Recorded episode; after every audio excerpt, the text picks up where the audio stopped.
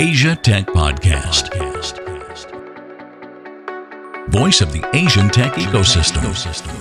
Hello and welcome to Asia Tech Podcast Stories. My name is Graham Brown. Today I'm joined by Vincent Woon, who is the CEO and co founder of Holistic Software based in Singapore. We're going to talk about building a cloud business in Asia, talking about building a team for a software company as well about how to build a team when you're Singaporean and two of your co-founders are Vietnamese, about being awarded the Echelon Top 100, also experiences of Y Combinator Startup School. And I like this last bit as well, describing yourself as a CEO and a hustler. Vincent, welcome to the show. Hello, Graham, and hello, everyone. Great to have you here.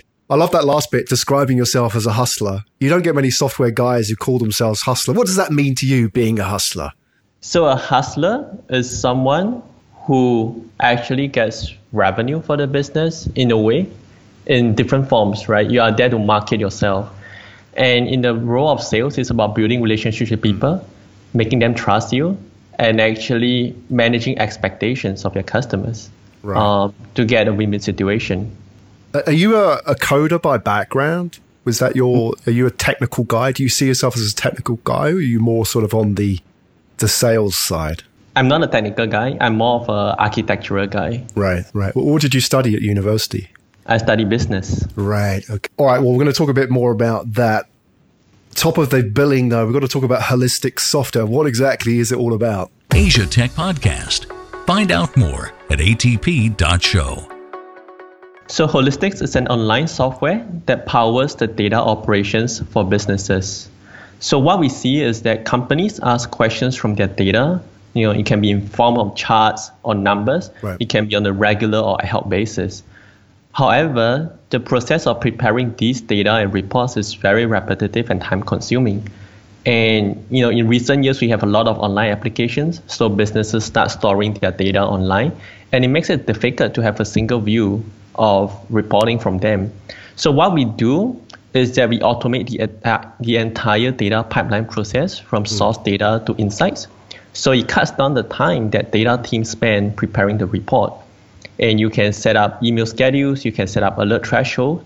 So it's more automatic and you can ask better questions from your data with the time that you save. So would this be taking all the, the KPIs and readings from inside the corporate machine and creating like a dashboard out of that? How does it actually look at the end of the day? So you can add it into the dashboard. You can look at it in a tabular form in terms of numbers, and you can manipulate it to look at it by daily, weekly, monthly, or quarterly views. Mm. And all that is done just with a few clicks of the mouse, um, as compared to the previous scenario where you have to have someone that manually visualize the data on Excel, manually refresh it. Um, what we built for is an online interface for your database. Mm. So you can get all those metrics that you need, or you can even ask ad hoc questions from your data. Uh, what's the uh, problem that they're solving then? What what is missing from the current market in terms of your solution that you thought, well, we need to start something, we need to solve this problem? So our software was built when my CTO Huy was working as a data engineer, and he felt frustrated with the market tools. Um, number one, it is catered to consume data, meaning it, get, it gives you pretty dashboard, yeah. but it does not help the team that actually prepares the data. So he set up the entire data infrastructure pipeline. And what we realized is that a lot of tech companies do not have this luxury um, to build such an internal data platform. It takes a lot of work, engineering work, to integrate this data, to actually to visualize this data. Mm.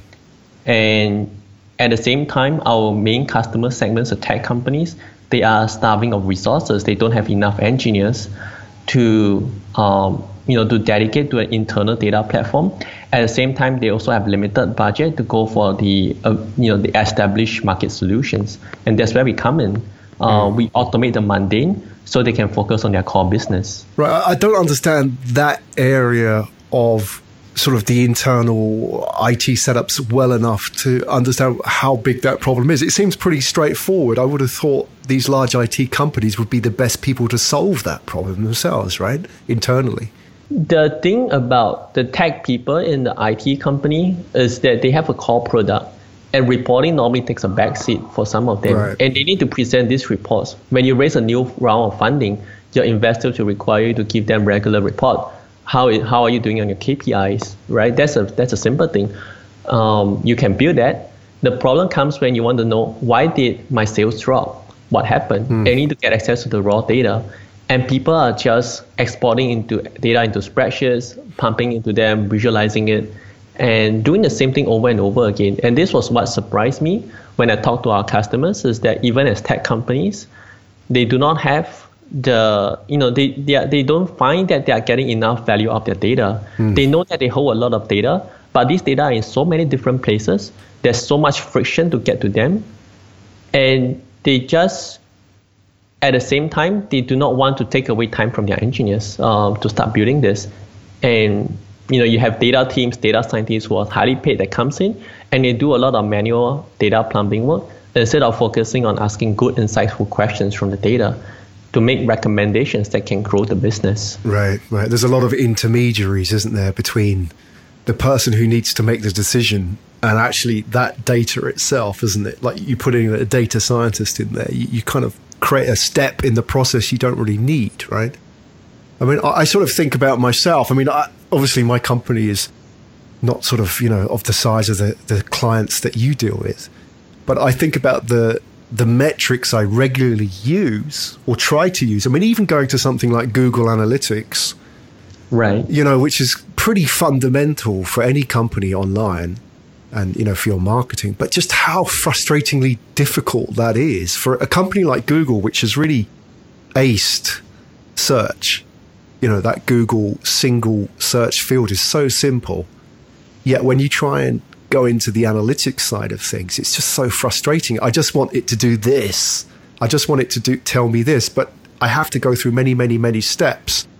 And I wonder, is that sort of inherent in software in these you know do we try and make things too difficult and not sort of step outside and think about how people actually use it because i thought google would have got that right so google focus on web analytics and it tries to do a lot of things within a single tool um, but when you look at the main problem that people have is actually, I mean, for Google Analytics, if you want to get basic web traffic data, basic conversion data, it works great.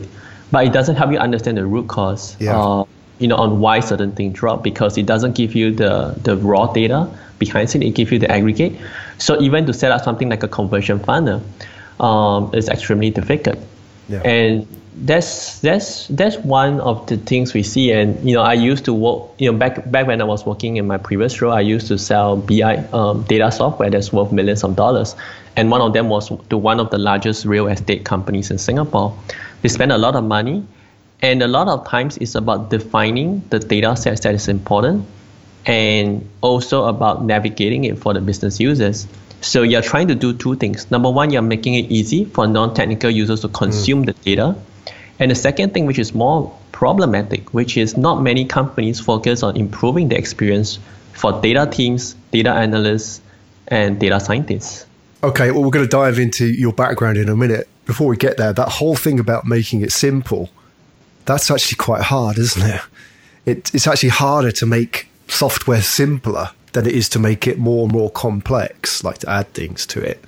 How are you sort of mindful of that, you know, in building your solutions, how do you constantly bring it back to that simplicity? Because it, it's hard discipline, isn't it? Do you have sort of processes for that? Do you have sort of philosophy for that? So this is something I learned from my engineers that in the Unix way, I mean, it's kind of like an operating system um, mm. for, for, for the programmers. And you make sure that each function and each capability does one thing really well. So if you look at one of the process we do very well is in data plumbing, meaning to say when you move data from one place to the other, how do you actually also um, format it? How do you change it? Uh, or what they call it, transform it. And the traditional process on how that is done involves like three three components all bundled together in a single script. And what we did was that let's look about these three components. What are, what are the components? First of all, you need to move the data. Mm. So let's take let's split the whole process. The first step is to move your data. The second step is actually to automate the process that you want to move the data, right? You, so you move the data in. And the third step is actually when do you actually want to transform the data? How do you transform it? So by taking something that's complex, uh, writtenly, and I mean that's that's being very complex, you break it down into the, the, the first principles, right? Based on first principle, what are the components that's important? So we take, for example, the automation component. We make it as simple for you to move data around as it is to schedule a calendar invite, a recurring calendar invite. Mm. So, you know, we, we, we simplify the interface. When you want to move data across, you do not want to complicate it with how do you want to change the format on how the data looks like at the end. You just say, I want to move the data. I want to change maybe the column name, and you just move it and you can do a mix and match of them to make sure that your data appears in the way you want. But if you try to do everything in one in one place in one big script, that becomes a problem. And I wanted to add that also that right now the additional complexity is that data is now stored in different places. You have data that's stored on Google Analytics, you have data that's stored in Facebook advertisements, mm. you have data that's stored in your database, and you know your accounting software. How do you get them into the central location? So from different so what we practice is uh, any source to any destination, um, kind of a data movement. Mm. Uh, is that possible to reach in and get data out of Facebook advertising campaigns and Google Analytics and bring it all together? yes. The technology's there. Okay. Because I wonder, you know, it's like a. I, I sometimes think running a business is like driving a car you know, you want, I know this is probably going to date itself now that cars drive themselves, but let's right. just assume that human beings drive cars now. You right. have a dashboard, don't you? And you want to be able to know, looking at the dashboard, exactly the, the status of the car, right? You, you don't want to have to sort of lift up the hood and you know, get your own thermometer out and test the, the, the engine temperature, right? You want it there right in front of you because it's absolutely impossible to do that in a working situation, isn't it? So to sort of bring it all together in a dashboard. And I've sort of worked, I mean, I spent 15 years in telecoms and, right. you know, they, they were just, you know, masses of internal KPIs. I mean, they just had thousands and thousands of KPIs, just so complicated, right? And I think you know, that was the challenge is that a lot of the very talented people in these companies were just didn't know what the focus was because, you know, it goes back to that old measure, doesn't it? Is that, you know, whatever you measure gets done in the organization. So if you tell people to focus on web traffic, you know, if you measure it, that's what they're going to do, right? Right. So I think that was the sort of, you know, half the challenge is that a lot of these large organizations are just so, you know, overloaded with data. You know, if you just look at, for example, you know, they buy reports all the time and they right. just have stacks and stacks of reports. There's, there's nobody actually sort of trying to pull all this together and say, this is what it means. So I think there's a big challenge there, which is, you know, that the IT companies themselves are organized in such a way that they're just awash with data. That must be kind of frustrating for, you know, talented people in these situations. That was a very interesting uh, story you shared. Um, one thing we learned is that, especially in the startup world, is that it's very important to focus on a few key metrics that matters. Mm. And when you have too many metrics, it ends up op- you end up optimizing for everything, and nothing actually gets done. So it was at a point in time where, in my previous role, the sales manager was optimizing for pipeline generation, at the same time, they were also optimizing for closure, uh, you know, on the same on the same sales rep. And you know, there's always this balance, you know, and then they wanted to have good customer satisfaction, and you just find it very difficult for on the working level for people to know like, so what am I supposed to do, mm. right? So there's a there's this there's this creative tension uh, between the you know how opposing metrics put you into balance but there's also a certain case that they may actually make you feel paralyzed mm. uh, in terms of working on that. So if you look at even for us, you know, we have a lot of uh, metrics that we can measure, but we measure mainly on two key metrics. Number one, of the how many people actually came to our website, and of the people that came to our website, how many of them actually sign up, and how do we actually increase these two ends of the funnels? Uh, retention has not been a problem for us, so far. So we had, uh, you know, our customers are reasonably satisfied with what we do. So we focus on the top two and just say, what does it take for us to grow the business yeah. in, in these two angles? Absolutely. Is that, I mean, I've always wondered that is, is it a realistic situation or just a pipe dream to have a scenario where you just have like one metric which you focus on in a day to day? That's the button that you need to push to grow the business can it ever get to that stage, or is that sort of you know, too hypothetical? Actually, you need like you know a whole bunch of metrics. Because I, I, would love that. I mean, I'd love it. Just like just focus on X every day, increase X. Right. right. Yeah. Does that ever happen? Could you get it to that kind of sort of minimalist, sheer focused, you know, situation where it, that X could be, for example, just focus on conversion rates. If you focus on conversion rates, your business is going to grow. That's an example, right? It could be focus on the number of meetings you have or the number of calls you make, right? That sort of, you know, the alpha metric, if you like, that controls everything. Is, is that real or is that sort of just wishful thinking? I think it serves as a compass, but it doesn't serve. So you, you actually set it more like in a compass uh, perspective. That means mm. you set a direction to say like, if, for example, my focus is on a particular market segment, for example, say tech companies, uh, what data structure do they work with, and where do they normally hang out with? Mm. So when I, so when we have our team, you know, when you have, um, you know, you, you you basically run the operations, and it's inevitably that at some point in time you have to go back to operation and just say what is causing friction yeah. in, in in helping you achieve that metric. And when you work on a task that uh, address those friction, it's not immediately apparent that you will have a you know a very direct impact on the metric you want to focus on. Mm-hmm. So the way we see it is pretty much interconnected. I mean, you can say that it's hypothetical, but I would say that it's more to say don't rely on it as a mantra, but just say that it's a direction that we are going. Right. Right. So for us, it's just about two things.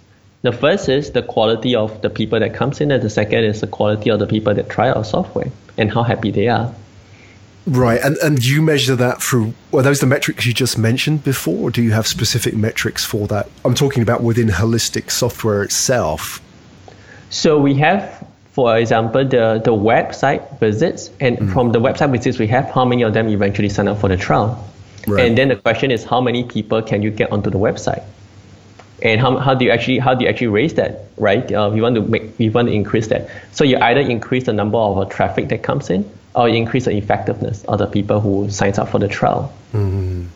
right? so so on, on, a, on a daily basis do you do you how does that sort of fit into your daily routine or like when you walk in the office in the morning do you check your metrics the first thing? How does that sort of influence how the day sort of pans out? Or is it sort of, you know, you check your metrics once a week at the meeting? I'm just curious to know how much of a priority do they have in your sort of daily planning? So we actually set up a weekly report that actually gets emailed to us on a weekly basis to say this is your conversion metrics for the past week mm. and this is how it's done. And you know, basic so so there are other sub metrics that goes along with it, but as an entire company, we are focused on the top two uh, metrics. Right, right. So that would be, you know, when you have your internal discussions, that would be the basis of the discussions, the science behind them, if you like, rather than just, you know, hypothesizing about what may be the case. Right? You actually say, look, it's gone up five percent, down seven percent. You know, that's how it is. It drives our decisions as to which projects to to to focus on so, for example, we will have a project that surveys the data analyst, and we will publish this um, analyst survey, or we will actually, you know, we will conduct a webinar and we share it around to the world to say like, hey, you know, we are getting um, data teams from different backgrounds to share their technical challenge in working with data, mm-hmm. right? And that helped to bring more visibility and traffic uh, to the community. I mean, to uh, I mean, in terms of to the company. At the same time, we have somebody who actually looks at our product full time observe the user interactions and learn how can we actually where do they get stuck? Where do they get confused? And how can we actually enhance that interface um, to make it easier for them? So that is with the metric of optimizing for the you know the, the, the eventual people who tried for the software who eventually bought it. And when your sales team have a call with them you will ask them like hey uh, you know what's wrong? Like uh, can you tell us the issues? So all this feedback into the mechanism and we just look at it once a you know once a quarter or maybe like once every a month you know depending on the urgency of things.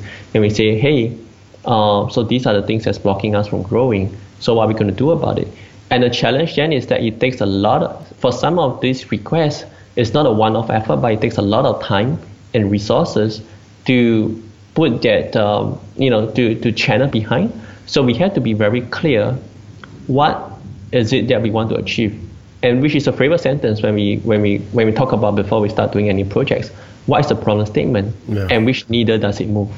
That's what every CEO needs to know, isn't it? I think the challenge is, is that I speak only from my experience, right? That right. Um, often you have access to data, and I go back to Google Analytics as an example. You have access to data, and when you obviously you have a, a metric which you want to improve. Let's just say, for example, it's website traffic. I want to improve website traffic fifteen percent. Whatever it is, I find, and it's purely down to the tools that I use, is that the, when that data comes back, there's too many variables as to why that increases. And, you know, as much as I'd like to say, look, this went up 15% because we did a webinar, you know, when mm-hmm. I look at it, when you sort of unpack Google Analytics as an example, there's a big chunk of it which is just unknown. Like, for example, when you look at sources, you know, the source of the traffic, it's like 70% just unknown, right? You know, like direct traffic, which could be anything. And I find that that sort of existence of these unknowns, these these variables, makes it very hard to, like you say, go back to the lever. You know, what is actually making it go up and down? What's going wrong in that situation? How is why is that happening? What am I doing wrong there? You can look at it from both the technical basis and also the business basis. So when so for what we do, we actually focus a lot on the promotion code and the referral code. So when someone actually signs up for something, we actually track that. The problem with using Google Analytics is that they don't really give you the specific data. Mm. Like, you know, if a specific user comes over to you, um, you know, which user comes from where, that data is not that easily located. Exactly. And I'm not even sure it can be found, right? That's, that's, that's number one. When I, when I mention about the, the, I mean, I'm not that if you if you look at what we um, are working on, you can be working on different things, and we just say that this is a project, and you find that this is going to move. Um, for example, like you you ask for like uh, you know you just got featured onto the press and just say like hey you know the, the, the this podcast is being featured and you know by the by the press or you know whoever that actually um, or maybe just by being featured by by mm. different press around the world and you notice that that traffic is immediately apparent. But knowing that itself, it, it tells you a few things, right? Like number one, do you find that the audience is specific? So is that a way that you capture the data at a point when the audience uh, comes in? And that is the difference between having something of your own that can capture some data points and you relate it. So I have this amount of visits. And this number of people will just say, hey, you know, uh, Graham, I want to join your podcast. And I was referred by this person. So having the users fill up their form and tell you about that sometimes is a lot more helpful and easier than any technical consideration. Mm. You just store them into the central repository. I mean, how do you do that? I mean, I want to go into your background in a minute, but I've got so many questions to ask you. How do you do that? Because it's easy, for example, for any company to go to Facebook or even Google and, and spend five dollars to get a customer that creates ten dollars as an example. I mean that that's sort of very basic marketing, isn't it? And you know if you can crack that model, you know you, you're doing well because all you need to do is just spend more money because you'll create more money, right? As long as you're getting more money in than what you're spending to get those customers, and that's very easy to track. But like for example with the podcast, there's so many of these uh, fuzzy activities that companies do, podcasts. You know, you could have done a conference presentation. Somebody saw that presentation, and three months later they come back to the web- website and sign up for a webinar, and then two months later they buy something. And you know that may sound like an extreme, but that's quite common, isn't it? There's a lot of small nudges along the way, which I wonder how do you track them? How how do you sort of make sense of all that? We have to incentivize the users um, to share those information. So if someone heard the podcast, for example, like in some of the previous podcasts, they actually get a promotional code. Mm. And when they actually sign up for the trial, they will say that this is they get a certain benefit because you know they, they, they put a promotional code. So it helps us because we can locate where they are from, and it helps them because they get some benefit. Um, you know, whether be it, I mean, for your case, it could be a case of like personal branding, publicity, or you know, just to extend the whole um, network of influence mm. for them. So I'm not that sure how that goes, but at least for us, you know, if you actually sign up for our trial platform and you give a referral code, you have different incentives that comes along your way. and those can be specific.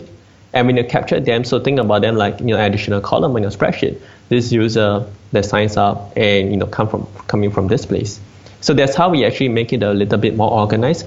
Instead of figuring out how to get those data anonymously, we try to incentivize users. Where do you come, where do you right, learn right. about us from? That makes complete sense. All right, let's do this then. I've got you on the spot. I've ambushed you in a way. People listening to this podcast can go and trial your platform, right? So, do you? Well, I mean, in this situation, are you ready with a, a promotional code? I mean, if you are, drop it now. I mean, let's share with people because I'm sure people want to go and check it out. Before we talk a little bit about your background, do you have something like that to hand? Right. So you can put a you can put a promo code called ATP two zero one eight. Two zero one eight. Yeah. Let me just text it to you. All right, it's fine. We'll put it in the show notes. Mm-hmm. All right. Okay, that wasn't set up, by the way, everybody, as much as it probably sounds like it, it wasn't. But I think it's a good way of actually working. I mean, Vincent practices what he preaches. Let's sort of rewind the clock a little bit now. Talk a little bit about your background and how you got here, because you've got an interesting setup with your team, haven't you? You've got, I mean, you're Singaporean and your two co founders are from Vietnam. How do you guys meet? How did that all happen? So I knew Huy back in school. I was we were taking a course in uh, college. I was in my final year. He was in his first year. So it was the first Facebook class in Singapore that was conducted by um, NUS. Mm. And I encouraged him to go for an overseas program that was by NUS Enterprise. So you know he went to Stockholm for the year, and that's how I get to know him. I mean, uh, you know that that was the results of our interactions. I mean, we work on projects together and he also went for you know an overseas opportunity that the college has given us. And when we were working on this project, we also introduced his colleague, who is Tang, who is Tang, uh, to us. And you know, Tang came, comes from the background of data integration consultants, uh, working on the big data projects and data science. So the three of us comes in together and explore the market opportunity. Right. So in this setup, those two guys are the technical brains of the company. Yes. Right, very much so. It's a Vietnamese thing as well. I mean, for those that don't know, there is a very big market of very high level developers in Vietnam, isn't there? There's a lot of outsourced business going there for people. I mean, I think originally databases and games were very popular in Vietnam, isn't it? What is it that the Vietnam- Vietnamese seem to do that produces all these very sort of high level software engineers? I personally find is their strong math background.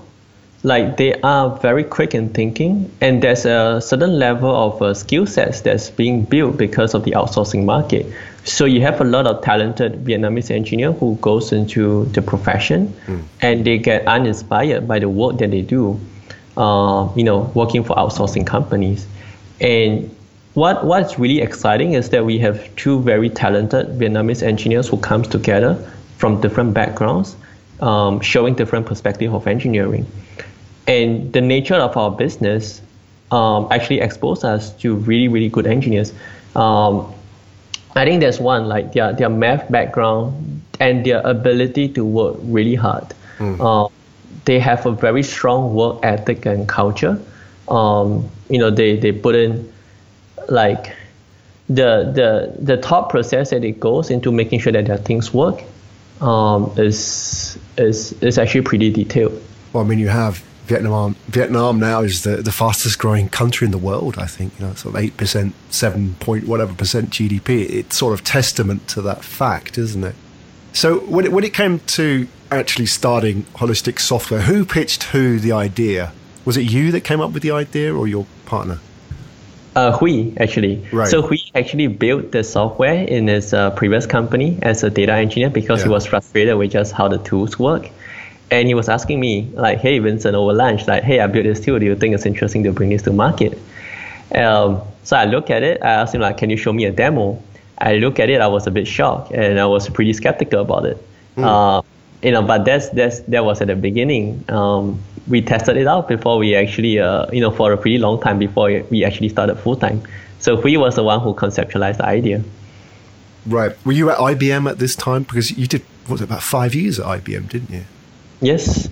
So I actually moved on from uh, IBM. I was actually at a software company back then dealing with automation, uh, batch automation, and also application automation, which was, uh, in hindsight, like it provides a very strong base, uh, mm. you know, towards how we shape the directions of holistics, like data and automation and operations. Um, if you look at what we do, we automate a lot of the data operations, and yeah, I mean, like I was, I was, I was developing a business for the French software companies. So they were like two years in Singapore with two um, anchor customers. So I've joined them as their first sales member, and we grew the company from two customers to 15 customers. Mm. And we were even listed in the government uh, approved uh, vendor list um, in terms of providing them the automation software. Okay, so you were working for this French software company. You were working in sales. You were an employee, effectively, right? of right. that company. So what what was the thought process for you when Huy pitched you this idea? At first, you were skeptical, but at some point, it must have changed in your mind, and not just the fact that you thought this was a good idea, but you thought it was good enough to leave your job, leave the comfort of the salaried world, and go and start your own business. What was that all about? How did that happen? to be honest, it's a bit backwards. Um, it started from a desire to work with Huy. I think both of us, right. um, you know, so I, for seven years, right? Like, um, mean, since I've graduated, like it's always about finding a good technical co-founder to work with. Mm. So it was more like the opportunity to work with two very brilliant engineers uh, that first enticed me and say like, hey, the space is tough, the product looks weird, but you know, if I can work with two really good engineers, what can we develop? Right. That was interesting. So, so that was the thought process that sparked it. But the actual trigger was actually when we were having our day-to-day conversations. Um, so we were talking to corporates. Um, you know, we're meeting them over coffee. We also show them to tech companies, and you know, we, we, we actually secured our first customer, which was Grab. And at that point in time, Grab was not as big as it was right now. They were growing really fast. Mm. And that was a point where we just say, hey, you know, we have some data points that companies really do have a data problem. And, you know, we were able to secure that order with Grab. And, you know, there's basically no excuses because they're going to roll it out to the entire company.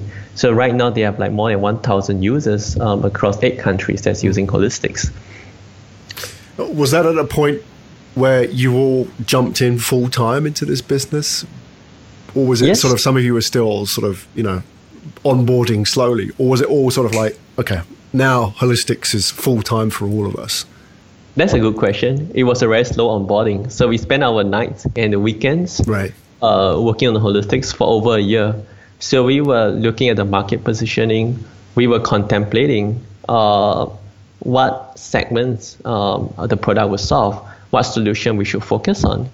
And we just keep talking to people. So that background work was done for one whole year um, you know, and during that time, it was uh, it was also interesting because we also tested each other. Like, mm. you know, do you have any reasons to leave the startup, for example? So I think one of the things I kept encouraging, like the three of us, to say, if you have any slightest uh, thought about, you know, maybe not to join the startup, you know, do do let the team know early hmm. because mm. once you get started, we can't stop.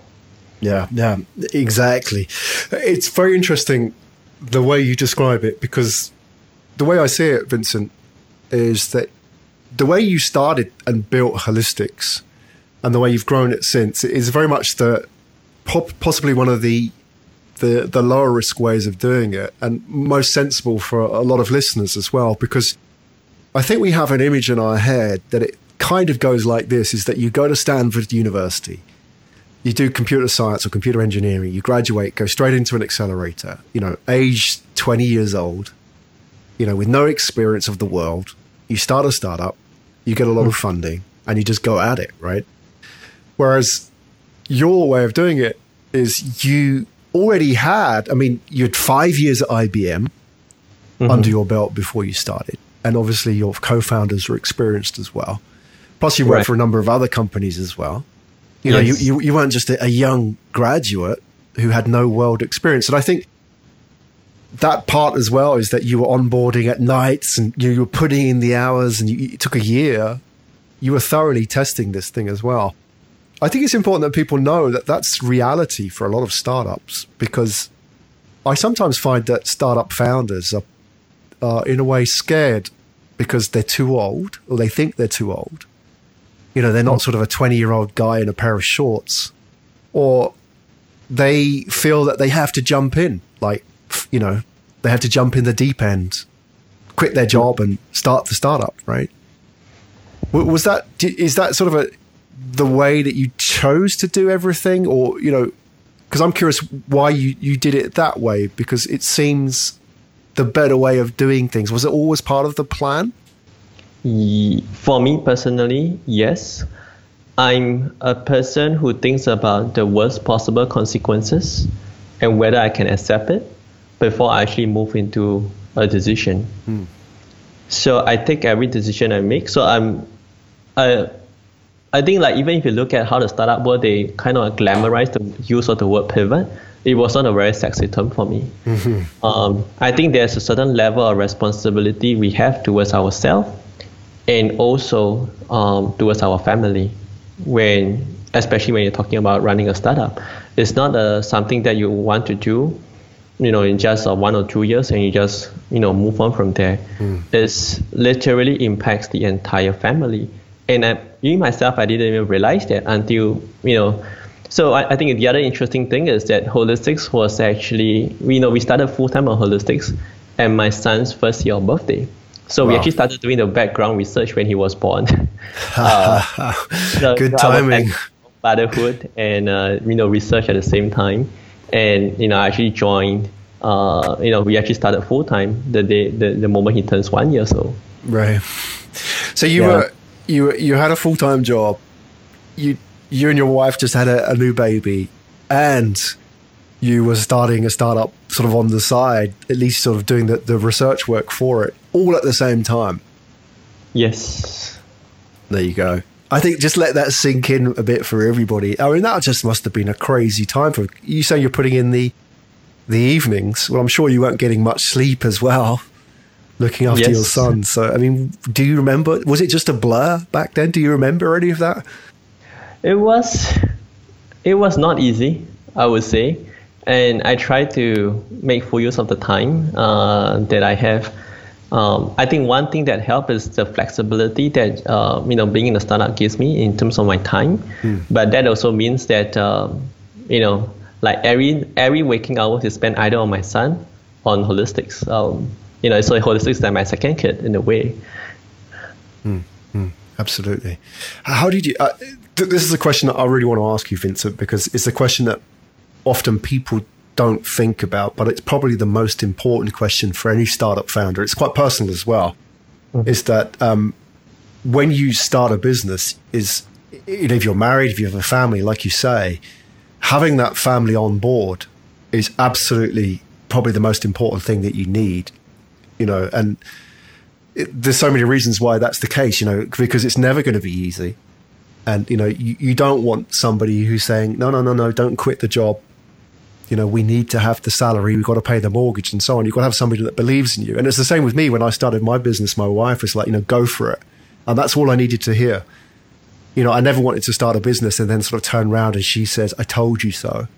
Because then right. for me, I'd be, you know, I wouldn't be able to deal with that because I will have failure in any business that I start. How did you, for one of the better word, pitch that to your wife that, you know, you were going to start this business and go full time into it. What was the what was that conversation like? So I was lucky to have an understanding wife. Um, so we've been together, um, you know, since um, we were 16. Wow. And during that, I mean, like, I mean, she was 17, I was 18. Sorry. Uh, so we've been a long time together, and my aspirations to run a, she always knew I have the aspirations to start my own startup. Right um, it was just a matter of not finding the right opportunity. So I could have forced myself to go into the few opportunities, uh, but I didn't do so because I was pretty skeptical. Um, so when the time comes for it, it was actually pretty emotional because, you know, I was having this chat with her, and you know, I was just asking her like, you know, what happens if this thing doesn't work out? Um, but this thing doesn't come twice. So, and she says like, you know, if this is what you believe in, go for it, mm. right? And I think it was really helpful that because, you know, I've kind of um, planned for it in a way. I was really focused on three things uh, during the course of my career. Um, the first is actually to build a financial safety net. So, you know, I may have made my numbers, I may have went to the 100% club, um, you know, or hit my quotas. But instead of, uh, so, but basically I save them for the time that I eventually need them. Mm. So that was very important for me. And the second thing was that I always work on the basis, which is when I'm working on something in my seven years, I'm thinking about how would this skill be applied if I was to run my own business. So I think of every job that I work on as if it was my own business. How would that go? And that actually made me go beyond a lot of my uh, a scope of a normal sales manager. Like I was joining customer service calls, um, mm. you know, all the way handling it, you know, through the internal bureaucracy to get down to resolution. I will go into the legal terms and conditions negotiations because you know generally you do, you do not want lawyers from the customers to talk to your company lawyers as much as possible. Mm. So you try to understand the meaning behind the terms and what they do. So that actually, you know, so those different parts of the business operations and also learning from very best in class salespersons um, that I work with uh, throughout my career, all the way from my bosses, uh, my colleagues. I observe their sales styles and learn about which style is suitable for me. So building that core skill sets, building the financial safety net was basically what enabled um, me to be able to pursue uh, this with more confidence, at least with the support of my wife. Wow, I mean, it's fascinating listening to you now. I mean, it's such a good case study and a, a, an example for people to follow, isn't it? That you, all the the salary jobs you took and all that sort of those extra hours and extra yardage that you put in, you were thinking, yeah, okay, I'm I'm building for something in the future. I, I don't know what it is right now, but it's going to be, you know, my thing, my my business, my startup, my dream that I'm going to build, right? So going out and getting all that sort of experience with customer sales calls and you know all that sort of you know the, the stuff which is so easy to avoid in a business, isn't it? Because you know you just kind of focus on your your your little world. I mean, mm. how valuable that is now. I mean, good for you. And I think that anybody who's a startup founder, especially in software, listening, or a future startup founder, you know, that's great advice from them. Is, is like, you know, if you're in a, an IT company, you know, volunteer yourself to be part of these activities, right? Because you'll learn so much. I mean, what did you learn in that experience? What sort of things do you take to your your hustle that you, you do on a day to day with holistics when you, you know, those sales calls or those sales meetings? or the customer feedback that you had in companies like IBM. Can you sort of pick out examples of what actually, you know, made an impression upon you?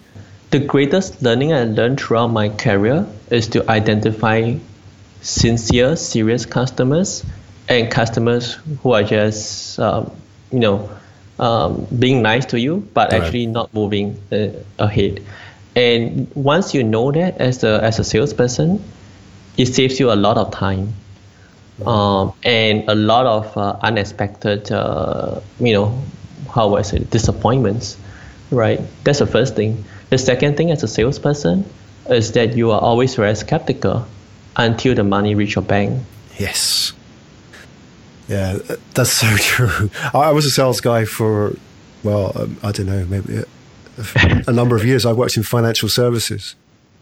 Um, my type of sales is maybe a little bit less complex than yours. Mine was just cold calling. Right. This is back in the 90s, right? And yes. what, one of those sort of environments where you had to make 100 calls a day. Right. And a lot of people just absolutely hated it. Right. But, you know, I was always thinking, look, you know, this may be a really tough job because you're picking up the phone, you're pitching people who don't know you, don't want to talk to you. Um, but I was always thinking, you know, this is going to help me run my own business because, you know, it's going to give me confidence in talking to people, right? And that whole thing about, I mean, those two points that you raised, I mean, how important that is about real customers. Who, who are the real customers that you should be working with? And also the, the money hitting the bank. That's the tough part as well, because especially when sort of companies work with pipelines as well, You know, they have yep. like, my, my pipeline. How much is in your pipeline? I've got like 50,000 in my pipeline, right? But how many of that actually materializes in the bank, right? I mean, it's always tough. The first part about real customers, what, what's your advice on that? People have a tendency to not move. Um, you know, so it could be something that can improve. Hello. It could be something that improves the quality mm-hmm. Of their you know their company or their business but they just think that if i put in this amount of work to justify for this vendor is it you know should i risk my own personal branding? What happens if this project fail? Wouldn't it be easier if i choose to let it remain status quo? Mm-hmm. so you have to be able to ask questions that detect it and let you sense it. Um, there are customers who are very nice to you on the outside but they're actually being very cruel to you um, if they are not upfront with you. Right. Uh, people like people don't like saying no, do they? That's also a problem, isn't it? And that um, people don't like saying no, so you always have to think about what is it that the customer has not said to you. Right. It's you know it's not just about being focused on what he said, but also about what he has not said. And some people may take it the wrong way and just say, oh, you know, this customer is not there. And you know, if you're not careful, you'll go into a very um, you know complaining or whining attitudes towards a customer. Mm. But at the same time, there's also the fault on the salesperson because have you actually created um, a compelling reason for the customer to move? Mm. One of my previous sales leader also told me this question. If I tell you that behind that locked door is a million dollars, right? And mm. you know, all you just need to do is to open that door with this key, right? How many of people will say that they have no time to do that? Yeah. so, all right, I just want to unpack that a little bit because it's it's really really good advice. I mean, a lot of people who, I mean, everybody who listens to this podcast some way sells. I mean, I don't care if you don't have sales in your title. You know, everybody lives and dies by selling, don't they? And they people sell in different ways. Some people, like me in my old days, sell by getting on the phone. Some people sell by webinars, but it's all selling, isn't it? We all live by selling. So that whole part, uh, that whole part about the best time for the customer not to act, the best time for the customer to do something is never, right? I mean, how do you actually, for all those people listening, how would you advise people to take that on board? So, if, I mean, I, for example, I could be selling software to, uh, you know, let's say restaurant owners in Singapore, and I'm selling some kind of, let's say, you know, some kind of point of sale software for them to improve their businesses. And I'm going around all these restaurants in Singapore selling that to them. How do I take that advice on board? I would say the I would put it the other way around. If a restaurant is meeting you, and for example, mo- most likely you market a problem, so you can put it in two ways, right? The first is that um, is that a reason you want to meet me, right? Which is a bit awkward at times to ask, but actually, the more fundamental question that I would say is, what have you explored in the past to solve this problem? Right. Like, why wasn't this done like three months ago or even three years ago? And you basically know what is the showstopper that's stopping them from achieving what they really want to do. And that is actually the core problem. A lot of time it's not just about the software, it's also about yeah. getting people comfortable with the with you know working with your software on a you know day in and day out basis that's number one and the second thing is about mitigating risk that means to say that if I were to propose, um, if you look at how the BI market is, a few hundred or a few thousand dollars monthly subscription, and the project ends up being a failure, then I'm going to look really bad mm. um, in front of my boss. How do you actually mitigate the risk uh, for them? Right. So once you underline, once you know their fear of moving, then you next look to know like what does it take for you to help them? Yeah i mean it's interesting listening to you vincent. You're talking about words like fear as well. But that really to me is the sign of a master sales guy sales guy if i can use those terms. But you know that you really understand what motivates people. Because i think the problem that a lot of startup founders have is that they start with their solution and talk about all the kind of opportunities that it will present to the customer right you know, that, oh, look at this magical piece of software. It's going to win you all these customers. Well, that's fine. But what actually is stopping them from, like you say, opening that door with a million dollars behind it, right? There's all mm-hmm. those other aspects which maybe you haven't talked about yet, which is the fear. And like you said, you say, you know, what stopped you doing this in the past? What, what have you done in the last three years about this? You, you, it's kind of an indirect question, isn't it? And you get people to talk about things which maybe they'll talk round to what the real issue is. And you say, oh, you know, I want to do this, but, you know, my boss, XYZ, right? Or, you know, all those kind of things that come out but that's what a real salesman should do. is Should be able to get all that stuff out, so you understand really what is the stopping point here. Mm. Yeah. yeah. this is brilliant. This is fantastic. Loving it. I think this is really good advice for startup founders. And, and well, we've got, you know, we've come nearly to the hour. I mean, wow, that time has flown by. Fantastic. Hey, listen. Vincent, you know, there's so much more I wanted to talk to you about. We didn't talk about Y Combinator Startup School. We didn't talk about Echelon Top 100, et cetera, et cetera. Um, but I think you've done such a great job of describing, you know, what you're about, and ultimately, that's, I guess, as any salesperson knows, is that's the first thing people buy, isn't it? Is the person. Like you said when you you started Holistics, it was it was the team that you bought into, wasn't it? Not the product. The, the product is fantastic, but you know the team was the most important thing for you. Mm-hmm. So thank you so much for coming on today and sharing your advice. It really was inspirational. Thank you thank you, Graham, uh, for inviting me to this podcast. And it was really nice uh, talking to you. Yeah. And also, um, you know, the, the, the, questions you asked was really interesting. Yeah, no, it's a sales guy to sales guy conversation. I mean, you know, I love it because, you know, when somebody puts hustler in their title, I mean, hustle's kind of an overused word these days, I think. And, and it doesn't, the true hustlers are the ones who have sales experience. And I think every startup founder should get some kind of sales experience somehow. Like you said, you know, volunteer yourself to be part of customer calls if you can get that opportunity. Or, you know, if you're a young guy or girl just graduating, get a retail job, right? You know, work in a store, right? Just so you get six months experience talking to customers, walk through the, the door every day, right? I mean, that's fantastic experience for a startup founder long term, right? I think it's so underrated, right? We, we need to kind of remind people that that's, this is the lifeblood of any startup. So, Vincent Woon, everybody, CEO and co founder of Holistics Software. And before you go, let's do that promo code again, just in case people forgot, so they can go try it out. Right. So, the promo code is ATP2018.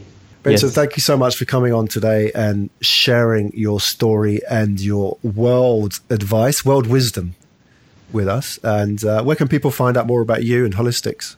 Thank you so much, Graham, for, for the opportunity to be in this podcast. And yes, let's keep in touch. Definitely.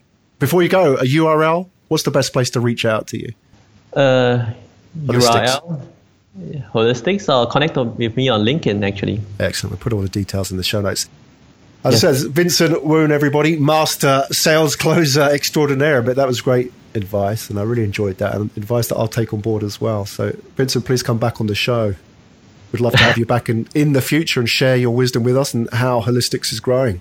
Sure, will do. Thanks so much, Graham. You've been listening to Asia Tech Podcast. Find out more at atp.show.